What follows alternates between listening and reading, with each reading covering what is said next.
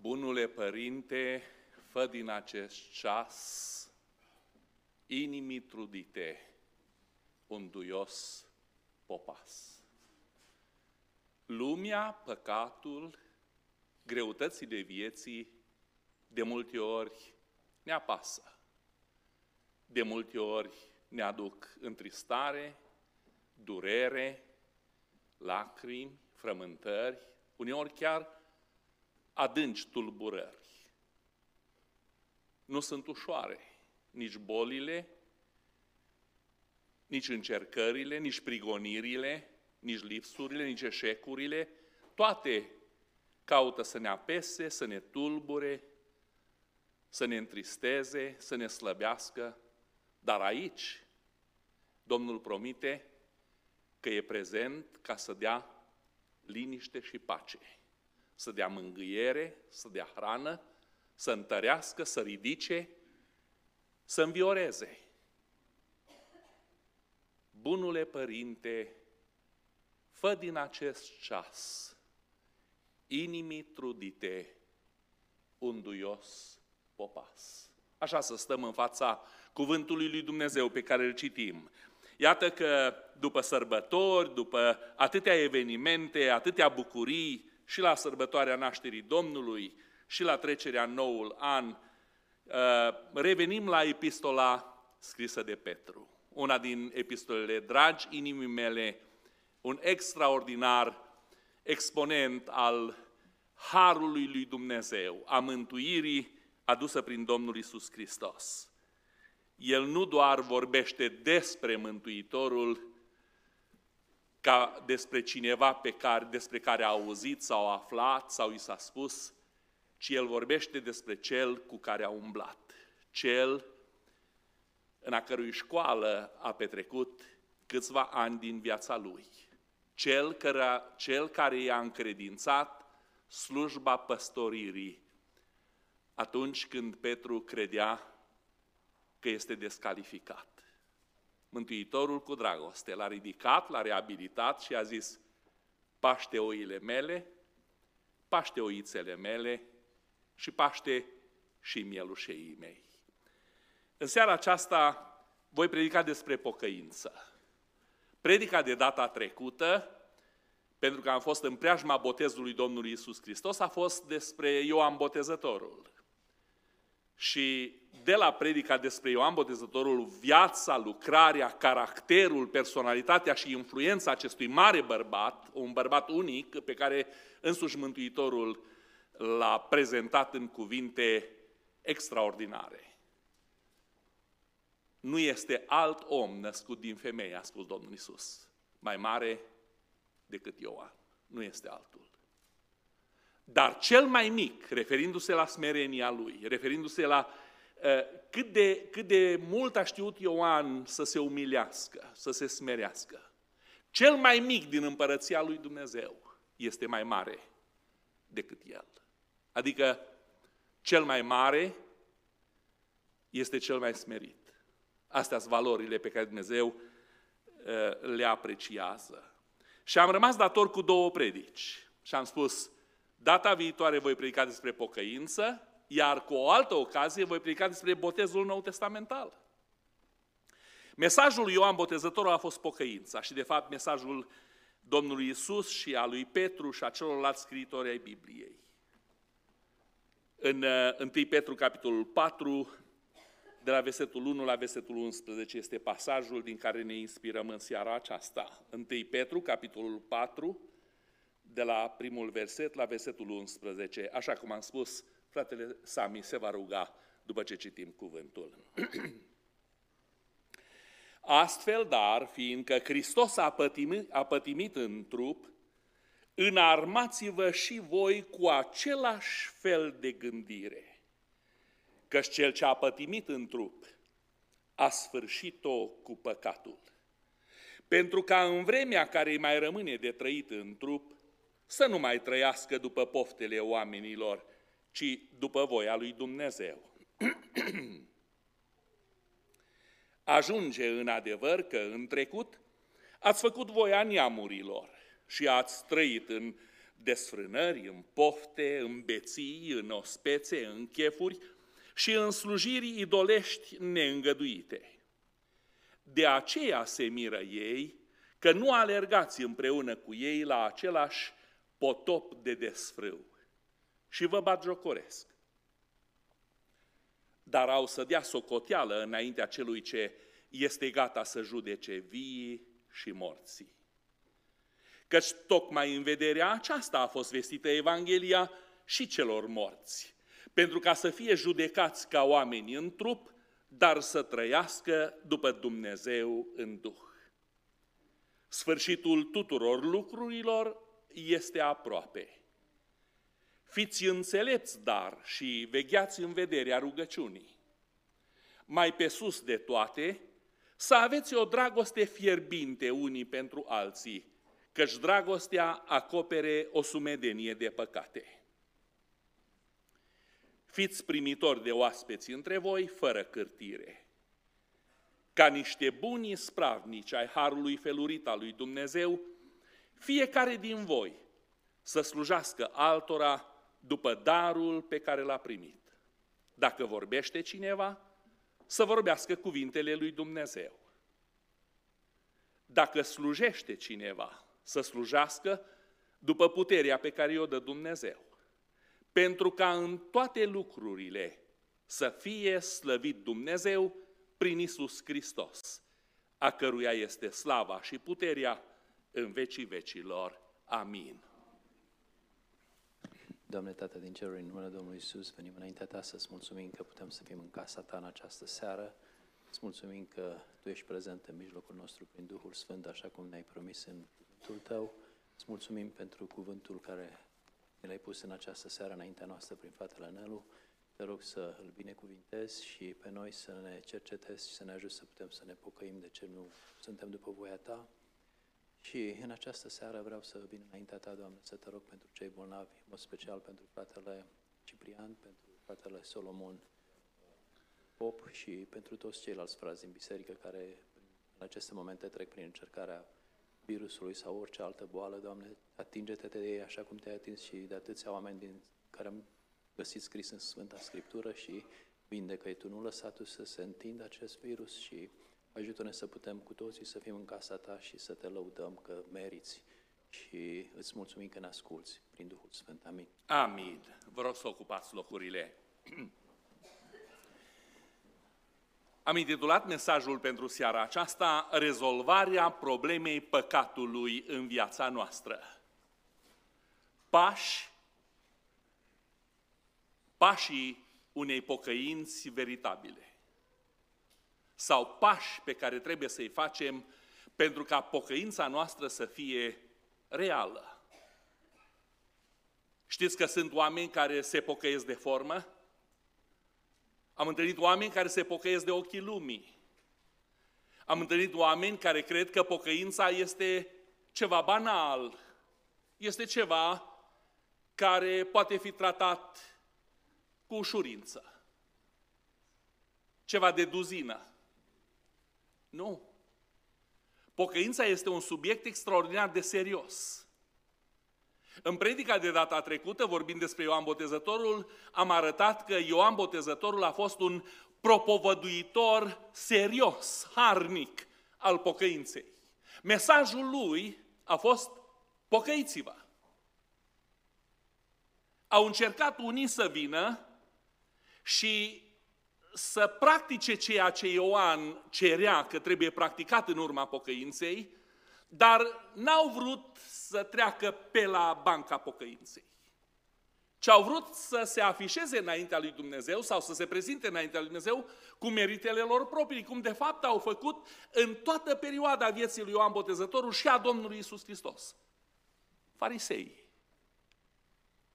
Ăștia n-au vrut să treacă pe la pocăință. Știți de ce? Au considerat că n-au nevoie. Au considerat că sunt suficient de buni, că au suficient de multe merite. Noi suntem fia lui Avram, noi slujim lui Dumnezeu în baza legii pe care ne-a dat-o prin Moise. Noi suntem slujitori ai altarului.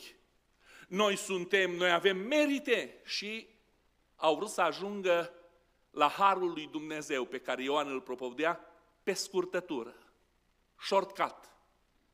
Și Ioan le-a ieșit în față și cu autoritatea pe care Dumnezeu i-a dat-o, Ioan i-a confruntat și le-a spus în cuvinte dure, zicem noi, dar Ioan a folosit aceste cuvinte nu pentru că îi ura, ci pentru că vrea să-i trezească. Pui de năpârci! Cine v-a învățat să fugiți de mânia viitoare?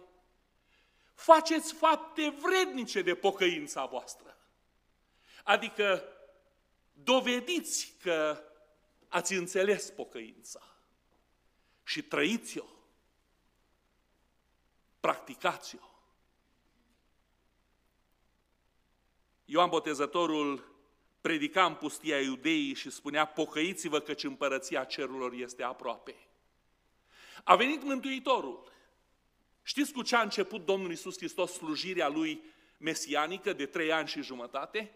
Exact cu același mesaj.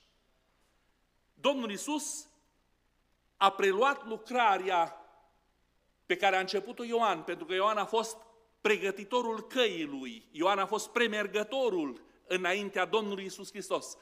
Și ceea ce Ioan a început, Domnul Isus a continuat. Și Mântuitorul a început exact cu aceleași cuvinte. Pocăiți-vă căci împărăția cerurilor este aproape.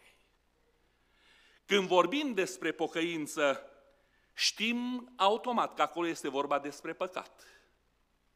Acolo unde este păcat, este necesară pocăința.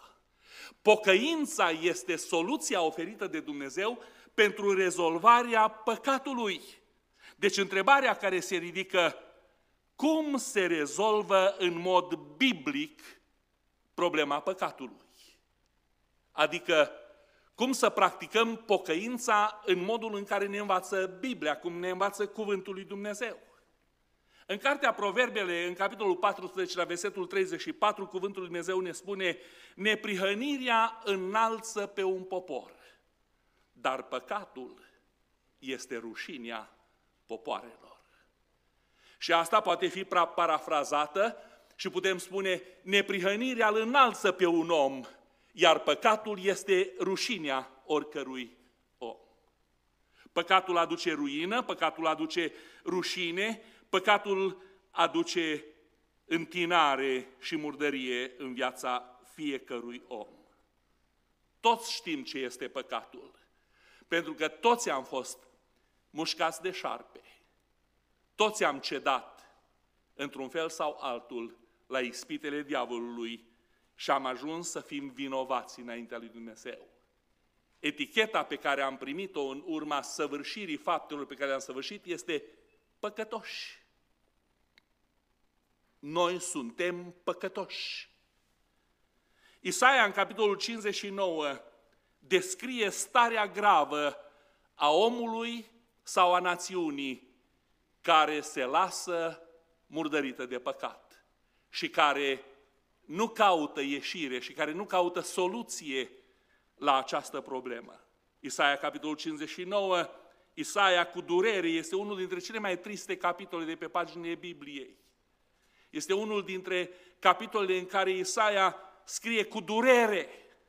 Se simte în fiecare verset a acestui capitol mâhnirea adâncă din inima profetului, datorită ravagiilor și datorită răului pe care l-a adus păcatul în viețile celor cărora le vorbea prorocul în vremea aceea. Și a rămas scris pentru noi ca să înțelegem că păcatul aduce numai ruină, aduce numai rușine, aduce numai dezastru. Și totdeauna, când ne analizăm starea în lumina Cuvântului Dumnezeu, să spunem, Doamne, ce-i de făcut? Că nu pot să rămân în starea aceasta. E vai de mine dacă rămân în starea aceasta.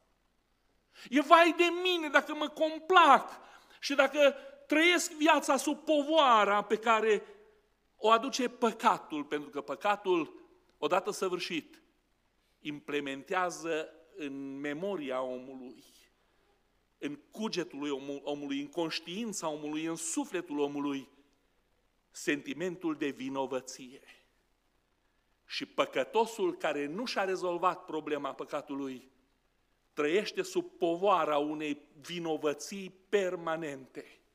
Și de această vinovăție vrea Domnul să ne scape și să ne elibereze când ne cheamă la pocăință. Isaia 59, începând cu primul verset. Nu? Mâna Domnului nu este prea scurtă ca să mântuiască, nici urechea lui prea tare ca să audă, ci nelegiuirile voastre pun un zid de despărțire între voi și Dumnezeul vostru. Păcatele voastre vă ascund fața lui și îl împiedică să vă asculte. Căci mâinile vă sunt mânjite de sânge și degetele de nelegiuiri. Buzele voastre spun minciuni și limba voastră vorbește nelegiuiri. Niciunuia nu-i place dreptatea, niciunul nu se judecă cu dreptate, ei se bizuie pe lucruri deșarte și spun neadevăruri, zămislesc răul și nasc nelegiuirea, clocesc ouă de basilic și țes pânze de paianjen.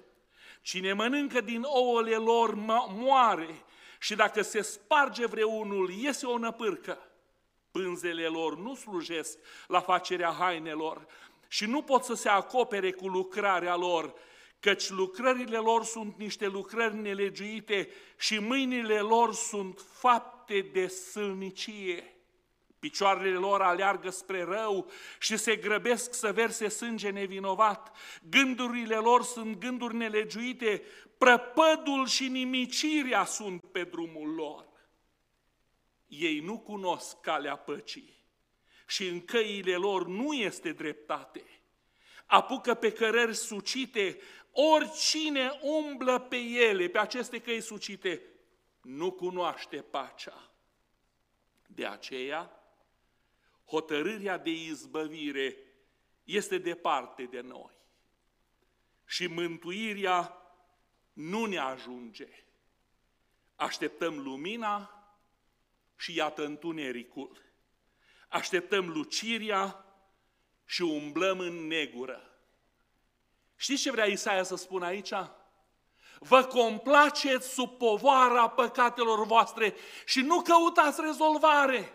Nu vreți să vă pocăiți. Asta vrea să spună Isaia. Nu vreți să vă pocăiți de faptele voastre. Dumnezeu așteaptă să vă ofere iertarea. Mâna lui nu este prea scurtă să ajungă la voi, să vă mântuiască, zice Isaia.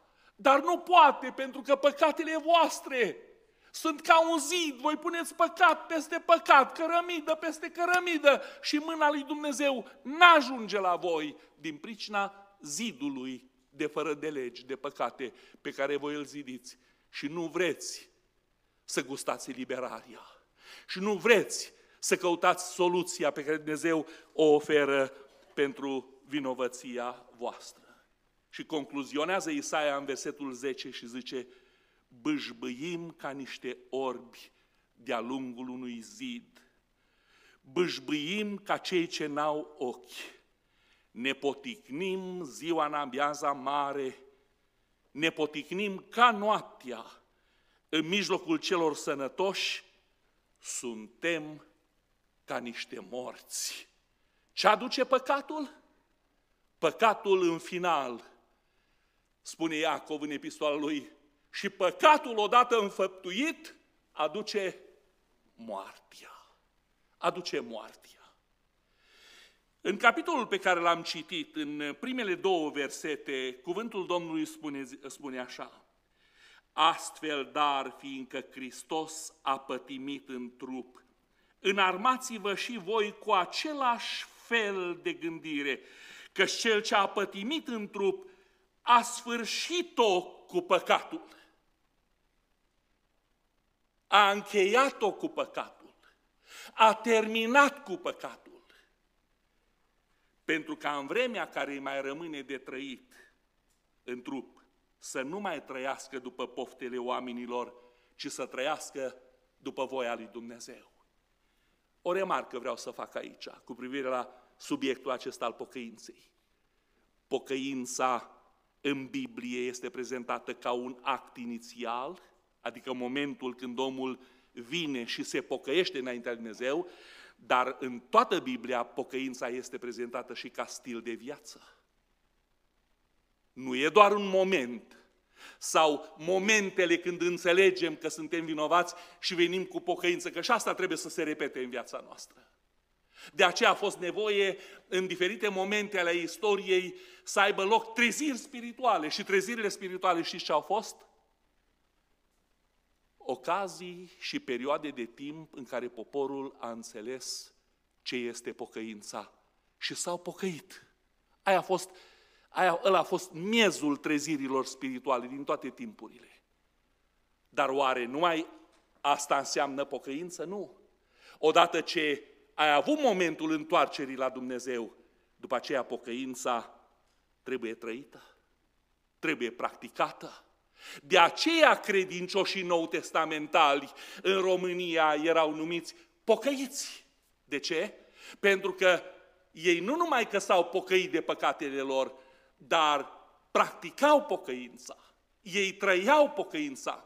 Noi în România am fost numiți și în Moldova am fost numiți pocăiți pentru că stilul nostru de viață scotea în evidență faptul că dorim să trăim ca pocăiți, că dorim să practicăm pocăința.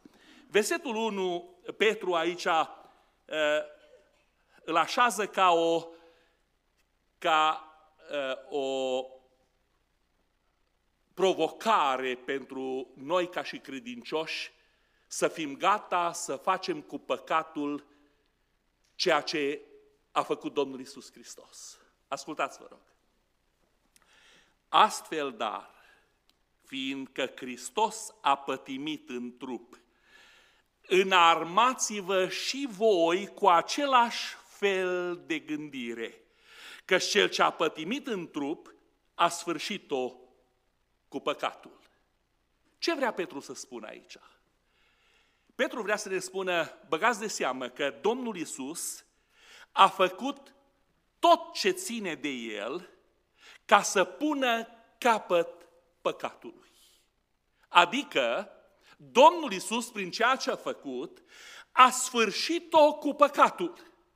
Și acum zice Petru, același fel de gândire sau aceeași atitudine față de păcat trebuie să o aveți și voi. Dacă Domnul Isus a făcut tot ce ține de el ca să pună capăt păcatului, ca să o sfârșească cu păcatul, acum faceți și voi ceea ce ține de voi ca să sfârșiți cu păcatul. Acum e rândul tău să faci ce îți revine ție ca să pui capăt păcatului, ca să o sfârșești cu păcatul. Primul lucru care ne învață cu, de fapt, ă, despre Domnul Isus Hristos, evangeliștii fac și următoarea remarcă. Domnul Isus a venit să nimicească lucrările diavolului. Care sunt lucrările diavolului? Tot ce este păcat în lume, tot ce e păcat în lume, este lucrarea celui rău. El este originatorul tuturor fără de legilor și a tuturor păcatelor pe care le săvârșesc oamenii. El vine și îi înșală pe oameni, El vine și îi momește pe oameni, El vine și îi ispitește pe oameni, El vine și îi atrage pe oameni în cursa Lui și în plasa Lui, ca, să, ca oamenii să împlinească voia Lui, nu voia Lui Dumnezeu. Însă Domnul Isus a venit să nimicească lucrările diavolului, adică să pună capăt păcatului, să o sfârșească cu păcatul. Haideți deci să privim la cei cinci pași care sunt pașii unei pocăinți veritabile, conform cuvântului Dumnezeu. Primul lucru care se cere atunci când înțelegi că trebuie să pocăiești este să recunoști că ai păcătuit. Niciodată nu se va pocăi un om care își va justifica păcatul, traiul păcătos. Omul care aduce tot felul de scuze, păi, îmi fac și eu asta, că așa fac toți. Ă, păi, eu sunt slab și la capitolul ăsta nu mă pot schimba. O, fac lucrul acesta că așa îmi place. Dragii mei, cei care nu recunosc că sunt păcătoși, nu pot face nici primul pas. Că ăsta, de fapt, e primul pas în pocăință. Să recunoști că ai păcătuit. Domnul Isus a fost un propovăduitor al pocăinței, ca și Ioan Botezătorul, și mesajul Domnului Isus Hristos a fost foarte clar. Primul lucru care se cere pentru a putea înțelege planul lui Dumnezeu, pentru a putea înțelege scopul venirii mele în lume, este pocăiți-vă. Recunoașteți că sunteți păcătoși. În uh, pilda fiului risipitor, Domnul Iisus Hristos arată foarte clar importanța acestui prim pas în pocăință, recunoașterea faptului că ești păcătos. Mă voi scula și mă voi duce la tatăl meu și îi voi zice, a citit fratele Nelu în seara aceasta. Tată, am păcătuit împotriva ta și împotriva cerului. Luca 15 cu versetul 18. Ăsta este momentul deciziei fiului de a se întoarce la tata. Momentul când vorbea cu el însuși. Momentul când își propunea ceea ce trebuie să facă. Care a fost primul lucru pe care fiul și l-a propus? Mă voi duce la tata și voi recunoaște că sunt vinovat. Voi recunoaște că am păcătuit împotriva lui. În versetul 21, când fiul a ajuns acasă, știți care au fost primele cuvinte pe care le-a spus tatălui? Alea pe care le-a repetat. Alea pentru care pe drum venind către casă a făcut repetiție și mereu a spus, iată ce voi spune tatălui meu. Și în versetul 21 zice așa, și fiul i-a zis, tată, am păcătuit împotriva cerului și împotriva ta, nu mai sunt vrednic să mă chem fiul tău, fă ca pe unul din argații tăi, fă ca pe unul din slujitorii tăi. David în psalmul 51, de fapt, ne vom mișca prin trei psalmi în seara aceasta. Sunt cei trei psalmi de pocăință ai lui David. Sunt mulți care cred că este un singur psalm al pocăinței lui David, psalmul 51. În seara aceasta vreau să vă spun că dacă vreți să înțelegeți profunzimea și seriozitatea și deplina totală a pocăința lui David, nu puteți să treceți peste psalmul 32 și peste psalmul 38. Ăștia sunt cei trei psalmi de pocăință ai lui David. Și în fruntea fiecărui psalm din acești trei psalmi, psalmul 32, psalmul 38 și psalmul 51, știți ce scrie? Un psalm al lui David. În psalmul 51, David își exprimă această recunoaștere înaintea lui Dumnezeu. Recunoaște starea lui vinovată și spune așa, ai milă de mine, Dumnezeule, în bunătatea ta. După îndurarea ta cea mare, șterge fără de legile mele. Spală-mă cu desăvârșire de nelegiuirea mea și curăță-mă de păcatul meu căci îmi cunosc bine fără de legile și păcatul meu stă necurmat înaintea mea. Și acum ascultați, vă rog, împotriva ta, numai împotriva ta, am păcătuit și am făcut ce este rău înaintea ta. Așa că vei fi drept în hotărârea ta și fără vină în judecata ta. Doamne, ceea ce ai hotărât pentru mine. Dacă mă vei pedepsi pentru păcatul meu, nu-ți voi putea reproșa nimic. Hotărârea ta va fi dreaptă, pentru că știu un lucru, sunt vinovat. Recunosc că am păcătuit împotriva ta, numai împotriva ta am păcătuit, Doamne. În Ezechiel, capitolul 33, versetele 10 și 11, cuvântul Domnului prin gura prorocului răsuna în Israel, în mijlocul copiilor lui Dumnezeu și spunea astfel, Spune dar fiul omului casei lui Israel, voi pe drept cuvânt ziceți, fără de legile și păcatele noastre sunt asupra noastră și din pricina lor tânjim, cum am putea să trăim? Și apoi Domnul zice, pentru că recunoașteți, pentru că voi aveți această atitudine înaintea lui Dumnezeu, spunând, pe drept cuvânt ziceți, fără de legile noastre și păcatele noastre sunt asupra noastră și din pricina lor tânjim, cum am putea să trăim? Zice Domnul, nu, acum hai să vă spun eu care e atitudinea mea și ce ofer eu oamenilor care vin cu asemenea atitudine înaintea mea, care își recunosc vinovăția.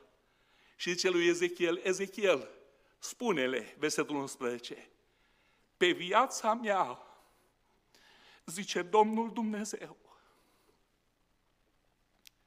că nu doresc moartea păcătosului, ci doresc să se întoarcă de la calea lui și să trăiască. Întoarceți-vă! Întoarceți-vă de la calea voastră rea. Pentru ce vreți să muriți voi? Casă a lui Israel. Ce inimă are Dumnezeu! Știi ce așteaptă? Momentul când tu să recunoști că ești vinovat înaintea Lui. E foarte greu momentul acesta. Știți de unde știm cât de greu e momentul ăsta? Că e în noi îndărădnicia aceea încă din, copilăria, din copilărie de a nu recunoaște că am greșit. Spune-i copilului, cereți iertare pentru ce ai făcut. Și stă cu gura închisă și nu vrea să-și ceară iertare. Recunoști că ai făcut? Nu. Oricine altcineva. Cățelul, pisica, bunicul, bunica, fratele mai mare, fratele mai mic, ei toți sunt vinovați. Eu? Nu. Nu. Nu recunoaște. Dar nu numai copiii, noi adulții, știm că am greșit înainte de Dumnezeu. Recunoaștem, frați și surori. Primul pas în pocăința veritabilă este recunoașterea vinei. Al doilea pas într-o pocăință veritabilă este să regreți că ai păcătuit durerea pentru păcat. Cuvântul Lui Dumnezeu spune că atunci când Petru s-a lepădat de Domnul, după ce a cântat cocoșul a treia oară și el s-a repădat a treia oară, cuvântul Domnului spune, și Petru a ieșit afară și a plâns cu amar. N-a plâns scăpând așa o lacrimă în colțul ochiului, ci cred că Petru s-a dus pe lângă zidul palatului marelui preot, pe lângă zidul casei marelui preot, afară, s-a rezemat de zid și a început să plângă în hohote, strigând după îndurarea Domnului. Petru a ieșit afară și a plâns cu amar. Ce este acest plâns al lui Petru? Ce înțelegeți dumneavoastră din acest plâns cu amar al lui Petru după păcatul, după fapta săvârșită, după vinovăția cu care și-a încărcat conștiința? Ce înțelegeți că a fost acolo? Durere adâncă pentru păcat. Este al doilea pas într-o pocăință veritabilă, să regreți profund că ai păcătuit. Isaia în capitolul 57 în versetul 15, ne face să înțelegem cum trebuie să fie acest regret profund pentru păcat și cum trebuie să-l practicăm. Căci așa vorbește cel prea înalt a cărui locuință este veșnică și a cărui nume este sfânt. Eu locuiesc în cerurile înalte și în sfințenie, dar sunt cu omul zdrobit și smerit, ca să înviorez duhurile smerite și să îmbărbătez inimile zdrobite. Dorești să fii ridicat din zdrobirea în care te-a dus păcatul? Dorești să fii scos de sub povara aceasta pe care o produce neascultarea și rebeliunea ta? Vrei să fii scos de sub vinovăția aceasta care simți că te apasă și te zdrobește? Iubitul meu, Dumnezeu din ceruri așteaptă să vadă că tu te smerești și într-un regret profund și într-o durere adâncă, tu vii înaintea Lui cu o pocăință sinceră.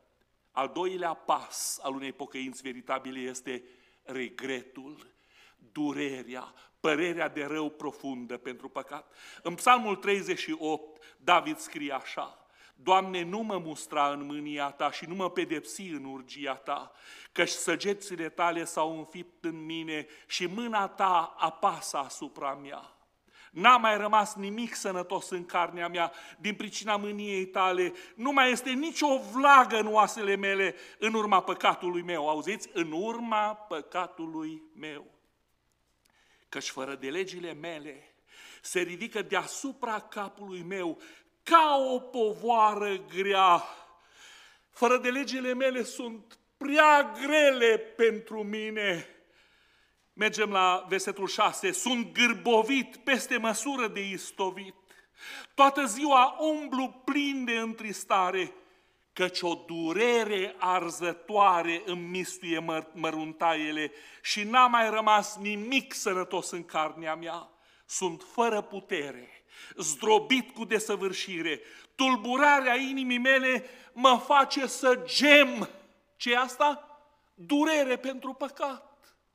Părerea aceea de rău profundă, regretul acela adânc, Doamne, cum am putut să fiu așa un nătânc să săvârșesc ceea ce am săvârșit?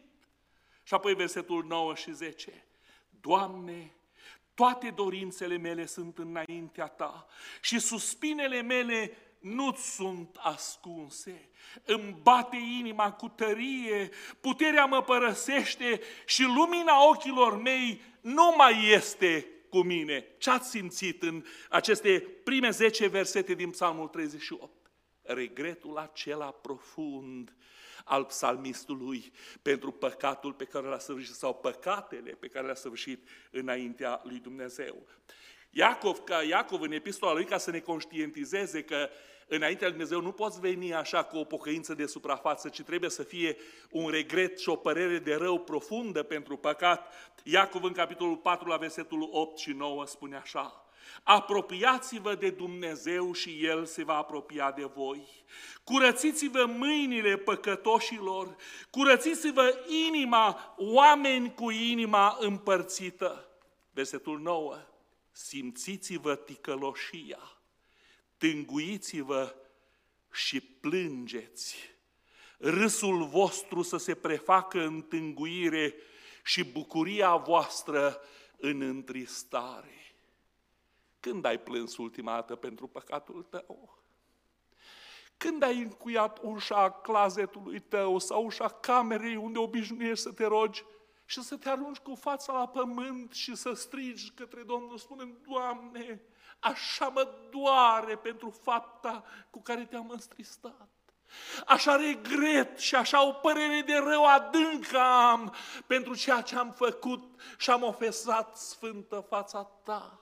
Iubitul meu, asta înseamnă o pocăință reală, o pocăință veritabilă. Să regreți profund vinovăția ta. În plângerile lui Ieremia, capitolul 3, Ieremia scrie, de ce să se plângă omul cât trăiește?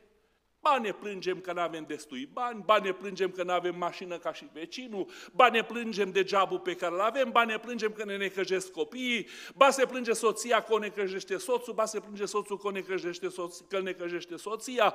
Și uite așa mai departe, se plâng copiii împotriva părinților ne plânge. Ne plânge de guvern, ne plângem de, uh, știu eu, de tot ce se petrece în jurul nostru. Și zice, Ieremia, nu de asta trebuie să vă plângeți. De ce să se plângă omul cât trăiește? Fiecare să se plângă mai bine de păcatele lui. Să luăm seama la umbletele noastre, să le cercetăm și să ne întoarcem la Domnul. Să ne înălțăm cu mâinile, să ne înălțăm cu mâinile noastre și inimile spre Dumnezeul din cer, zicând, am păcătuit am fost îndărătnici. Fiecare să se plângă de păcatul lui. A treia caracteristică a unei pocăinți veritabile. După ce ai recunoscut că ești păcătos, după ce ți-ai prezentat regretul că ești păcătos, roagă-te pentru iertare. Toate le-am pus cu litera R ca să le țineți minte. Recunoaște, regretă și după aia roagă-te.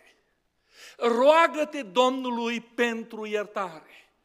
Pocăința trebuie practicată pe genunchi în rugăciune. Nu o poți practica ducându-te să joci tenis, nu o poți practica înnotând, nu o poți practica plimbându-te prin pădure.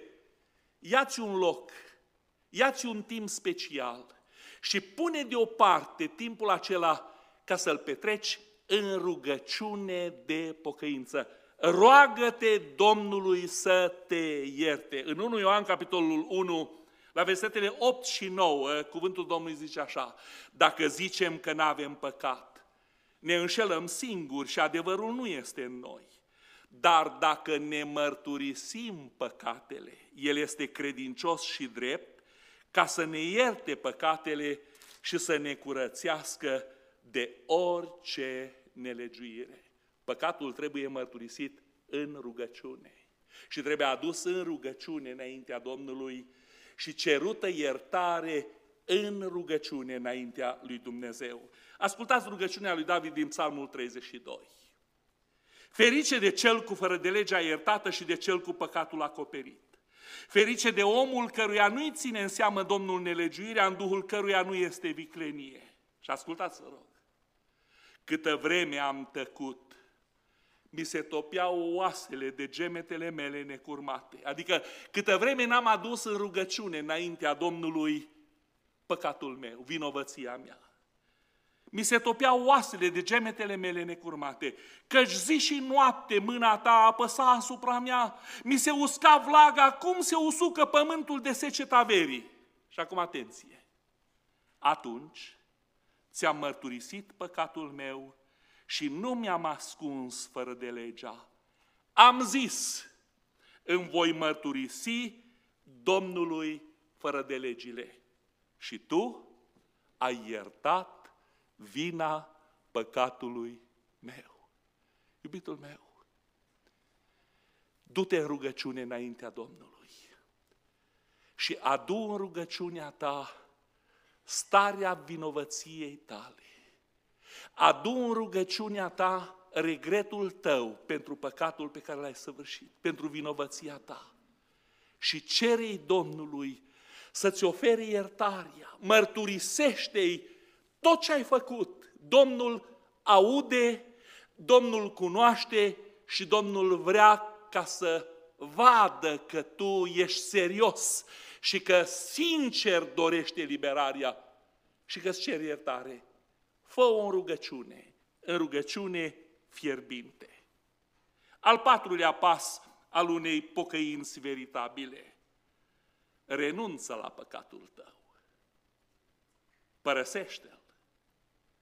Nu te pocăi ca după aceea să te duci să te bălăcești din nou în aceleași fără de legi, ca după aia iar să vii la Domnul. Nu că Domnul nu te-ar primi, dar Domnul vrea să vadă că tu ești serios și că dorești cu adevărat eliberarea. Spune-i Domnului că dorești să scapi de păcatul acela.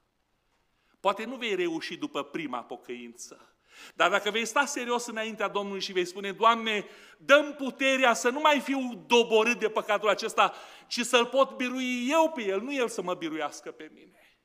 Nu eu să fiu stăpânit de păcat, ci eu să stăpânesc pofta aceasta, eu să mă ridic deasupra acestei ispite și să, put, și să pot spune nu, un categoric nu. Nu ascunde păcatul, nu cocoloși păcatul, nu cocheta cu păcatul, ci ia hotărârea cu toată seriozitatea și cu toată inima ta să renunți la el. În Proverbele, în capitolul 28, la versetul 13, cuvântul Domnului zice așa, Cine își ascunde fără de legile, nu propășește, dar cine le mărturisește și se lasă de ele, acela capătă îndurare. Subliniați în Bibliile dumneavoastră versetul acesta. Cine își ascunde fără de legile nu propășește, dar cine își mărturisește păcatul și se lasă de el, sau își mărturisește păcatele și se lasă de ele, acela capătă îndurare. Psalmul 51 este psalmul în care David stă înaintea Domnului și zice, Doamne, vreau în continuare viața mea să fie diferită decât cum a fost până acum. Vreau în viitor să nu mai practic și să nu mai cedez în fața acestei ispite, ci doresc ca în viitor să trăiesc pentru slava Ta. Psalmul 51 de la versetul 10. Zidește în mine o inimă curată, Dumnezeule, pune în mine ce? Un duh nou și statornic. Nu mă lăsa să mai fiu firesc. Nu, mai mă, nu mă mai lăsa să, să mă bălăcesc în păcat. Vreau să trăiesc la un alt nivel. Pune în mine un duh nou și statornic. Nu mă lăsa, Doamne, să oscilez și orice ispită să mă doboare și orice ispită să mă atragă și să cedez în fața oricărui momel cu care diavolul mi este în cale. Pune în mine un duh nou și statornic.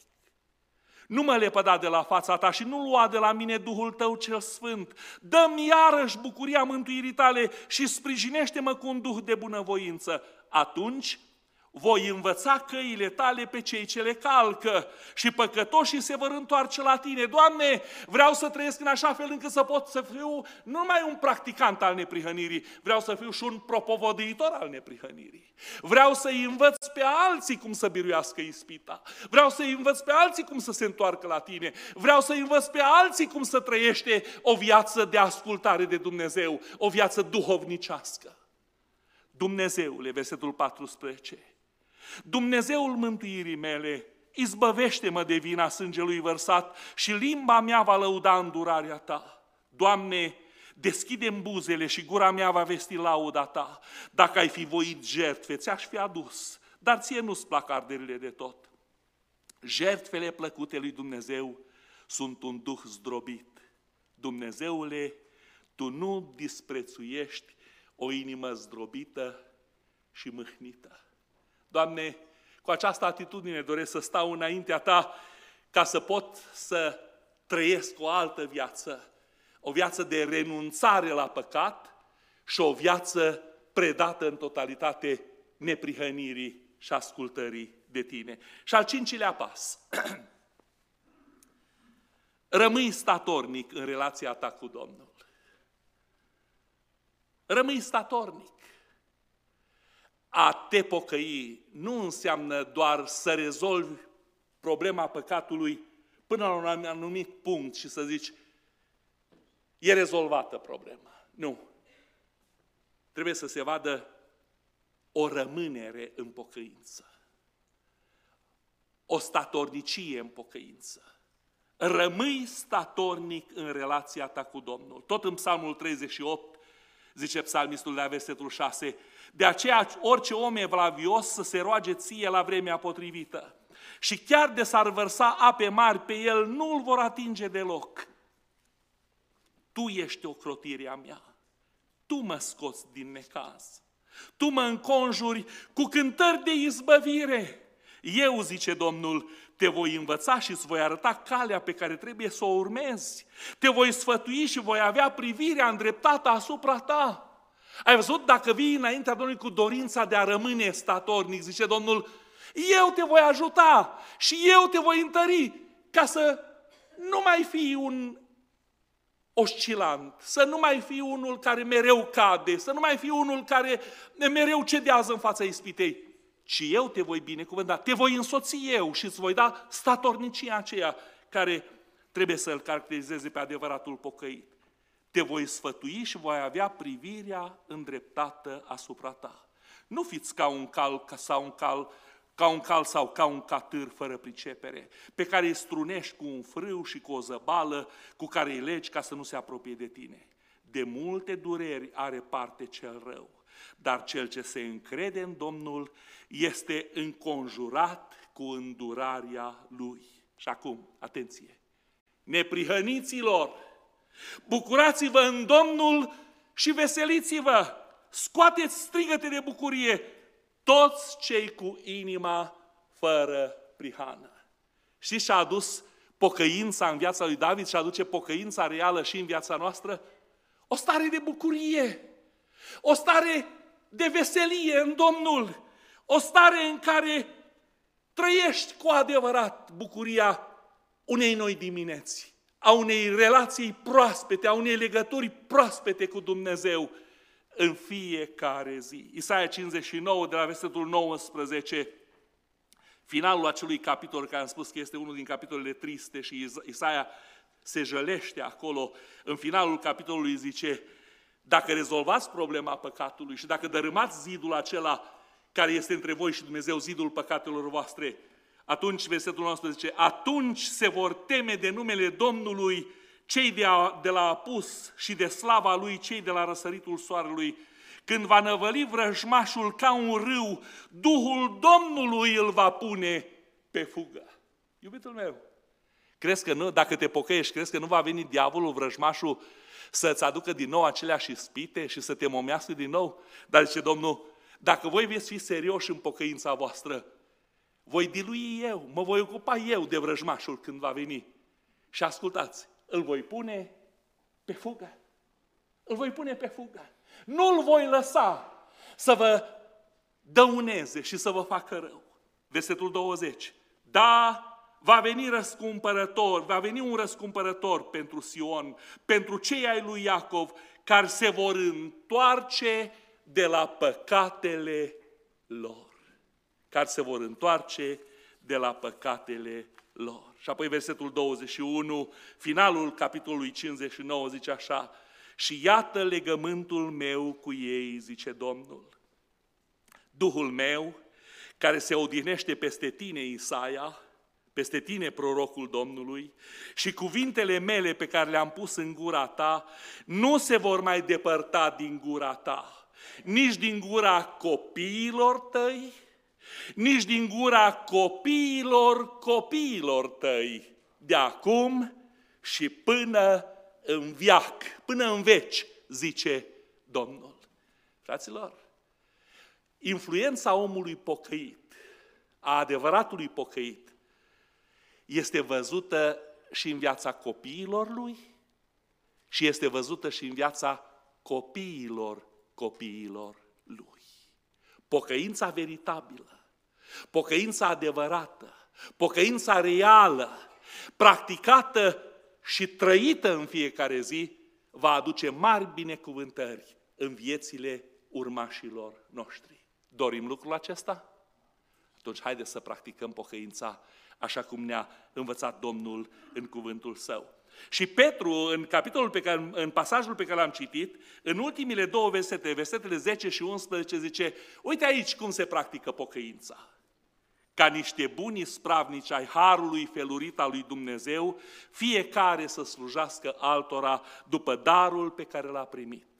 Dacă vorbește cineva, să vorbească cuvintele lui Dumnezeu, dacă slujește cineva, să slujească după puterea pe care a dat-o Dumnezeu, pentru ca în toate lucrurile să fie slăvit Dumnezeu prin Isus Hristos, căruia, a căruia este slava și puterea în vecii vecilor. Amin. Ce descrie Petru aici? Viața unui om transformat. Viața unui om care a înțeles ce înseamnă adevărata pocăință. Viața unui om care și-a recunoscut păcatul, și-a regretat profund păcatul, s-a rugat Domnului ca să-l ierte pentru păcatul său, a luat hotărârea să renunțe la păcat și a rămas statornic în relația lui cu Domnul. Aceasta este adevărata pocăință. Doamne, ajută-ne să fim pocăiți. Amin? Haideți să încheiem serviciul din seara aceasta, să mulțumim Domnului pentru harul de care ne-a făcut parte. Rog pe fratele Leonid, hai frate aici la microfon, să închei cu rugăciune. Haide, mulțumește Domnului pentru timpul de care Domnul ne-a făcut parte și pentru harul pe care l-am avut de a învăța din cuvântul Său. Doamne, mulțumim pentru cuvântul Tău care este viu și lucrător și care și în seara aceasta ne-a cercetat. Mulțumim, Te rugăm frumos să ne ajut să îl putem împlini. Ajută-ne să trăim o pocăință autentică, Ajută-ne, Doamne, să reflectăm în jurul nostru că suntem pocăiți autentici. Te rugăm frumos, dă Tu în continuare în mijlocul nostru darul pocăinței, Te rugăm, pocăințe adevărate, care să se vadă într-o viață transformată, trăită pentru gloria Ta. Binecuvântă și săptămâna care ne stă înainte. Dă-ne har să Te slujim, să Te iubim și să Te cinstim în tot ceea ce facem. Amin. Amin.